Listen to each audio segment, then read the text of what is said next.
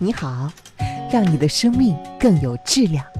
我是泽乔医生，欢迎打开今天的日常自救指南。流鼻血是电视剧中经常出现的桥段。唐伯虎被绝色倾城的秋香美到震惊，流了鼻血。但是生活中的流鼻血可不都是这么浪漫。你可能在工作或者走路的时候，感觉鼻子里湿湿的。然后呢，下意识的用手一摸，发现，哎呦，手上沾上了血迹，才意识到原来是自己流鼻血了。然后啊，就四处的找纸巾止血，有点狼狈。那么，人们为什么会突然流鼻血呢？原因有很多种，大概可以分为四类。第一类呢是损伤型流鼻血，顾名思义，这是因为鼻子受伤而流血，是因为抠、撞、碰等外力因素引起的。剧烈碰撞损伤了鼻黏膜，撞破了毛细血管，然后引起了出血。比如说，运动员在比赛过程中与对手因为抢球撞到鼻子之后呢，出现的流鼻血；走路不小心撞到了门框上面之后呢，流鼻血都属于这种。第二类呢是干燥上火型流鼻血，这一类在生活中比较常见。天气干燥的时候，鼻腔内的黏膜也会变得干燥，会觉得鼻干鼻痒。轻轻一搓啊，就会鼻出血。第三类呢是感染性流鼻血，这主要是因为鼻子出现了炎症，比如说鼻炎、鼻窦炎等问题导致的。想要判断你的鼻出血是否属于这一类，需要去医院检查。第四类呢是全身性疾病引起的鼻出血，韩剧中经常出现的桥段之一就是主人公流鼻血，然后偶尔发现自己其实已经是白血病晚期，就属于这种。全身疾病中，只要是能够引起血压增高或者是血管老化的病呢，都有可能引起鼻出血。其中常见的疾病包括心血管疾病、血液病、肝和肾脏的疾病等等。所以呢，流鼻血并不是小事儿。如果经常性的流鼻血，或者是鼻血的血流不止，都需要及时去医院进行进一步的审查。那么，如果我们突然流鼻血了，应该如何有效的止血呢？你可能会想到好几个方法，比如说仰头止血，往鼻子里塞一大团纸巾等等。但是你知道吗？你耳熟能详的这些方法其实并不科学。首先啊，仰头呢并不能够止血，这主要是由鼻子的构造决定的。鼻子呢是由相互贯通的鼻腔等部位组成的，人的口鼻又是相通的。所以流鼻血的时候，仰头只会让本来从鼻孔流出的血呢流到了嘴里，或者是咽到了胃里。所以呀，仰头呢只是改变了血液经过的途径，并不能够有效的止血。你要知道啊，仰头止血不仅不能够有效的止血，反而呢，因为仰头而咽到胃里的血，很有可能刺激消化道，引起咳嗽、呕吐等不良反应。那么往鼻孔中塞上一大团纸巾呢？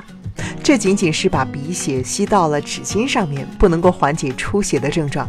而且用一大团纸巾硬塞进鼻孔，还会撑大鼻子，影响鼻子的舒适和美观。那么科学的止血方法到底是什么呢？有两个要点。第一个是要低头前倾，就是低头的时候同时身体向前弯，这样可以防止血液流到嘴里。另外一个要点呢是压住鼻翼，我们可以用拇指和食指捏住鼻子硬骨和软骨的交界处，大概呢就是在鼻子侧面正中央的地方。对，鼻梁根部的骨头呢是硬骨，用手摸可以感受到，硬骨比较硬，不能够左右晃动；而我们鼻尖的骨头呢是软骨，手感比较软，可以自由晃动。需要持续按压硬骨和软骨的交界处十分钟左右。那么，如果长时间的按压还是不能够止住鼻血，就把棉球或者是纸巾揉成小团儿，差不多呢和鼻孔大小一样，然后塞进鼻孔继续按压。除了按压之外，还可以用冷敷来辅助，可以用冷水袋或者是冰毛巾敷在脑门儿和脖子后侧。这样子可以帮助血管收缩，从而减少鼻部的出血。如果这几种方法都不能够有效的止住鼻血，仍然是血流不止，那么就应该及时的去医院就诊，让医生来判断是不是由我们刚刚提到的全身性疾病引起的鼻出血了。掌握了止鼻血的办法，我们再来讲一讲平时该如何的预防流鼻血。对于感染性流鼻血和全身性疾病引起的鼻血呢，需要及时去医院就医，在专业医生的指导下进行指导。而对于撞击所引起的损伤性流鼻血以及干燥上火型流鼻血呢，我们是可以采取行动加以预防的。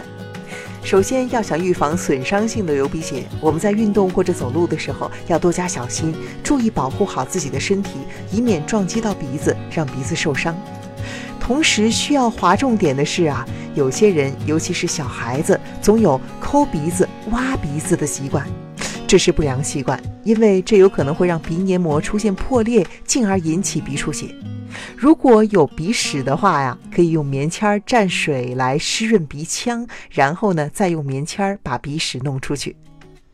那么，对于干燥和上火型的流鼻血呢，首先我们需要保持鼻腔内部的湿润，在卧室里或者是办公桌边上可以摆上加湿器来增加空气的湿度，保持鼻腔内部的湿润。